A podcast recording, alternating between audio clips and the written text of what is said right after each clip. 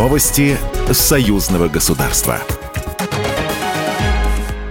Здравствуйте, в студии Екатерина Шевцова. Президент Беларуси Александр Лукашенко адресовал соотечественникам обращение по случаю всенародной памяти жертв Великой Отечественной войны и геноцида белорусского народа. В России сегодня отмечают День памяти и скорби. Государственный секретарь Союзного государства Дмитрий Мизинцев выступил на траурном митинге «Реквиеме» в Брестской крепости. Он отметил, что трудно представить, как спустя 80 лет потомки тех, кто задумал план Барбаросса, план уничтожения народов Советского Союза, оставшихся людей хотел сделать рабами, обслуживающих немецкий фашизм, будут нам говорить, кто победил в войне, кто брал Берлин, как нам надо жить и что мы должны делать.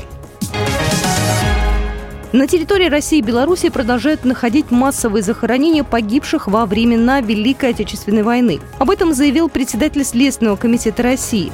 Делегация Следкома России во главе с председателем Александром Бастрыкиным приехала в Беларусь. Глава комитета напомнил, что для расследования дел о геноциде с прошлого года работает совместная следственная оперативная группа Беларуси России. У нас созданы совместные поисковые группы в широком смысле этого слова. Там работают следователи, криминалисты, поисковики.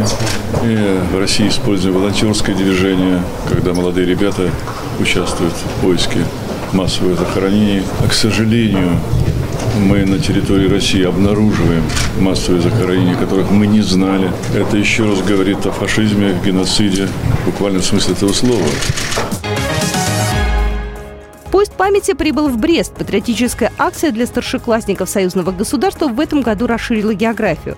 К российским и белорусским ребятам присоединились сверстники из других стран СНГ.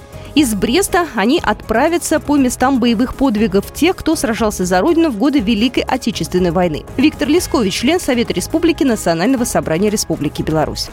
Задача у нас одна, чтобы дети сплотились, чтобы они знали правду о Великой Отечественной войне и передавали ее своим сверстникам. Следующей остановкой поезда памяти станет Гродно. В этом году маршрут обновили, добавили Уфу, Санкт-Петербург, Нижний Новгород, Самару. За две с небольшим недели ребята посетят шесть белорусских и семь российских городов. Закончится акция 3 июля в Минске в День независимости Беларуси.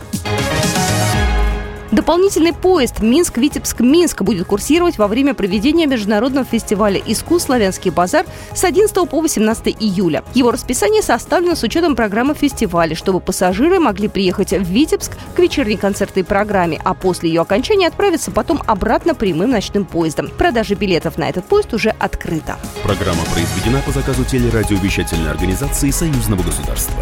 Новости Союзного государства.